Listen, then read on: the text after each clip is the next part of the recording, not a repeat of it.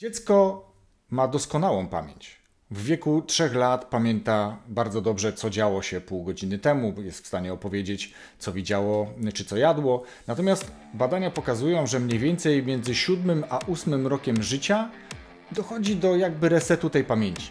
Zapraszam do podcastu Rozwój Osobisty dla Każdego.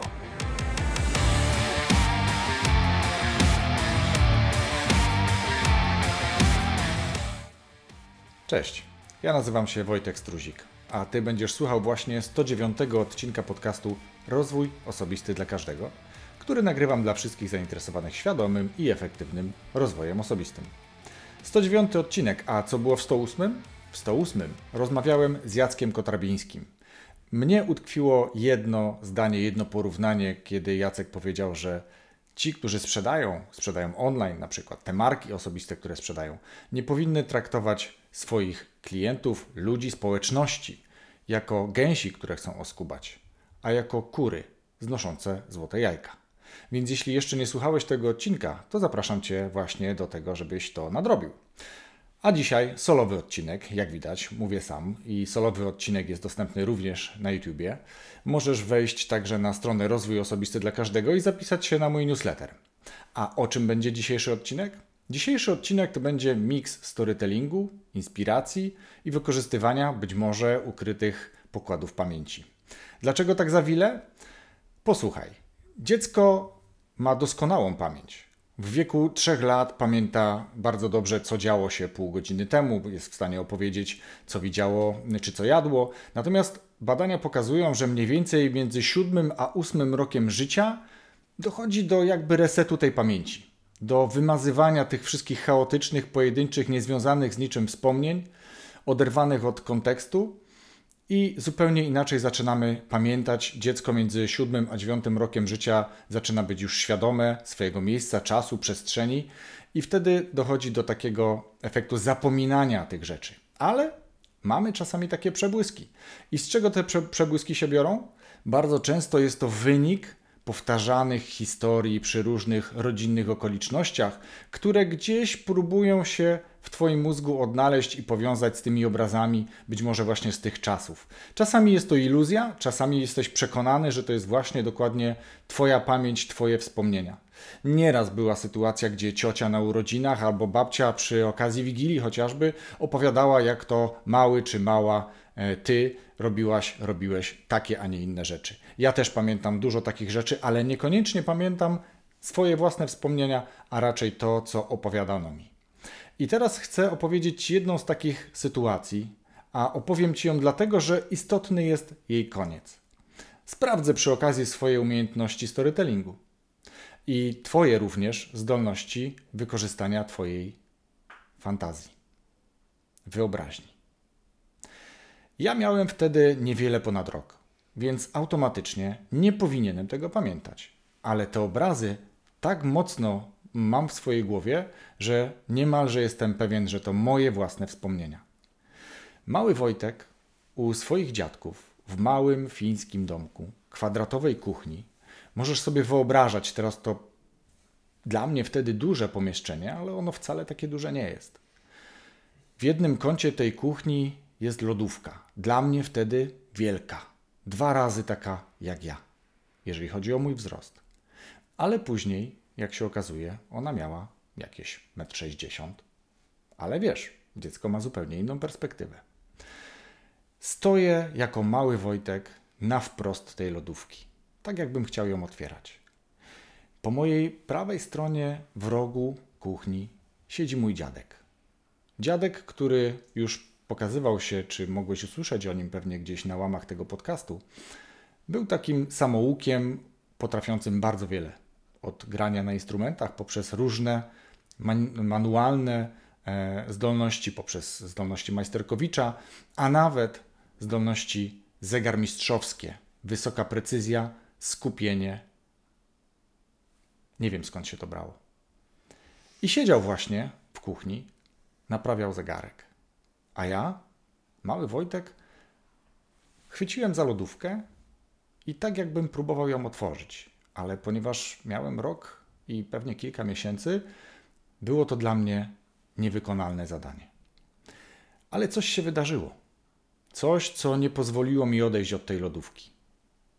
Dziadek tak bardzo mocno skupiony był na tym zegarku, że nawet nie widział, że ja stoję przy tej lodówce już ładnych kilka minut. Stoję i jestem bardzo cicho. Ale ponieważ zaczynam się chyba nudzić, wydaję z siebie odgłosy. To jest takie kwilenie małego dziecka. To nie jest płacz. To jest próba delikatnego zwrócenia na siebie uwagi. Dziadek na okularach ma nałożoną lupkę, która pomaga mu widzieć drobne elementy w tym zegarku. Więc nie odwraca wzroku i nie wie do końca, co się dzieje. Mijają kolejne minuty. Zaczynam delikatnie kwilić, płakać. Dziadek podnosi wzrok nad, z, nadprawia, z nad naprawianego zegarka, patrzy na mnie i mówi: Wojtusiu, tam nie ma nic dla ciebie w tej lodówce. I z powrotem wraca do swojej pracy nad zegarkiem.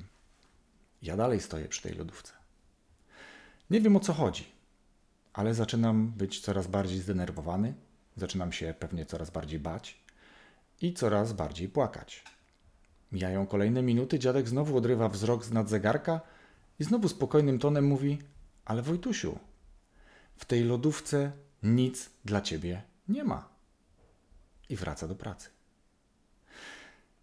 Ja dalej stoję przy tej lodówce, nie mogę się ruszyć, jakby mi zamurowało nogi. A tak naprawdę było to coś zupełnie innego. Trzymam rączkę na drzwiczkach tej lodówki, jakbym naprawdę bardzo chciał coś z niej wyciągnąć. Dalej płaczę. Dziadek odrywa wzrok od zegarka i wydaje się być chyba trochę już zaniepokojony, ponieważ dwa razy już zwrócił uwagę, a Wojtek dalej płacze, dalej nie odchodzi z tej, spod tej lodówki. Wstaje, podchodzi do mnie i mówi znowu spokojnie: Wojtek, tam nie ma nic dla ciebie w tej lodówce. Próbuję wziąć moją małą rączkę z tych drzwi lodówki, z tego uchwytu, ale okazuje się, że nie może jej zdjąć. Ja nie jestem w stanie puścić uchwytu od tej lodówki. Dziadek zaczyna się zastanawiać, co tak naprawdę się wydarzyło. Ja dalej stoję i płaczę, ale już jestem przynajmniej pod jego atencją. Zauważył, że moje palce utkwiły w uchwycie lodówki. Te rączki w starych lodówkach były takim, taką blachą ocynkowaną, wywiniętą w C, ale jeszcze do środka wywiniętą. I moje małe palce weszły do środka i zaklinowały się tam. To jest tak jak pułapka na małpę, kiedy robisz wąski, dziu, wąską dziurę w ziemi i wrzucasz tam coś, po co małpa sięgnie. Małpa włoży tam rękę, ale kiedy zaciśnie pięść na tym przedmiocie, nie jest w stanie go wyciągnąć. Tak samo utkwiły moje palce właśnie w uchwycie tej lodówki. Dziadek, wyraźnie zakłopotany i chyba trochę e, nieswój, wrócił do swojego stołu, ale nie po to, żeby usiąść do naprawienia zegarka.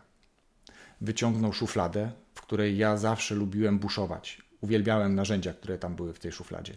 Wyciągnął kombinerki, podszedł ponownie do mnie, rozsunął uchwyt od lodówki i uwolnił moje palce. Nic wielkiego mi się nie stało, ale ta sytuacja wywołała później w dorosłym życiu już taką refleksję.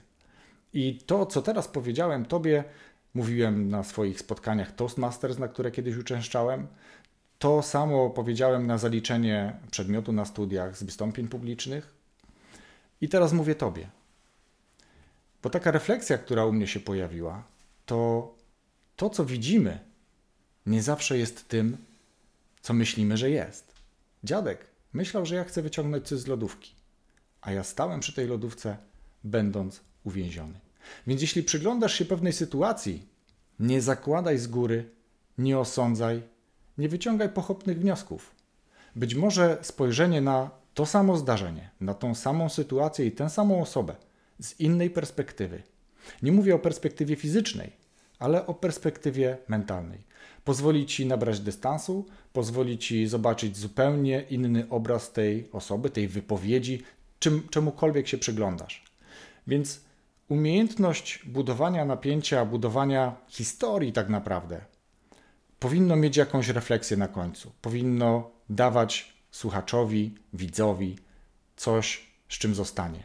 Ja chcę Ciebie zostawić właśnie z tym, żebyś umiał popatrzeć na tę samą sytuację, tę samą wypowiedź z różnych perspektyw, bo może się okazać, że pierwszy osąd, pierwsze wnioski były błędne i być może na przykład skrzywdziłbyś kogoś albo źle osądził, wyciągnął złe wnioski, podjął złą decyzję i tak dalej, i tak dalej. Jeden z najkrótszych odcinków, ale mam nadzieję, że właśnie Cię do czegoś zainspirowałem i prawie byłbym zapomniał polecić książki. Myślę, że do tego odcinka będą pasowały książki, które pomogą Ci zrozumieć storytelling, budowanie historii, budowanie napięcia, pewnego przekazu, który no, spełni rolę tej wypowiedzi, tej historii. Pierwszą książką, którą proponuję, jest Sztuka projektowania tekstów. Jej autorką jest Ewa Szczepaniak. Autorka uważa, że dobrych tekstów się nie pisze. Dobre teksty się projektuje. Stąd tytuł Sztuka projektowania tekstów. Przeczytaj i zobacz, jakie istotne elementy, czy jakie elementy wpływają na to, aby historia, którą chcesz opowiedzieć, faktycznie dotarła do tych słuchaczy, na których najbardziej ci zależy. Drugą książką jest Visual Storytelling. O tej książce mogłeś już słyszeć od gościa mojego podcastu, bo autorką tej książki jest Monika Górska, która była gościem w 91 odcinku podcastu i ten odcinek poświęcony był całemu storytellingowi. Notabene nosi właśnie taki tytuł.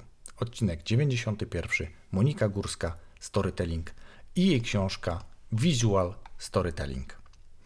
I trzecią książką, mm, wręcz powiedziałbym książeczką, bo z tego co pamiętam, przeczytałem ją bardzo szybko, to Mówca Doskonały. Wystąpienia publiczne w praktyce. Autorami tej książki jest Agata i Jerzy Rzędowscy. I w tej książce, podobnie jak w pozostałych polecanych, dowiesz się, czym jest storytelling, jak sobie radzić z tremą, jak występować w mediach, jak przygotować przemówienie czy prezentację biznesową, a nawet wykład czy jakiekolwiek inne wystąpienie. Więc te trzy książki polecane na pewno domkną czy dopowiedzą to, czego ja nie dopowiedziałem w podcaście.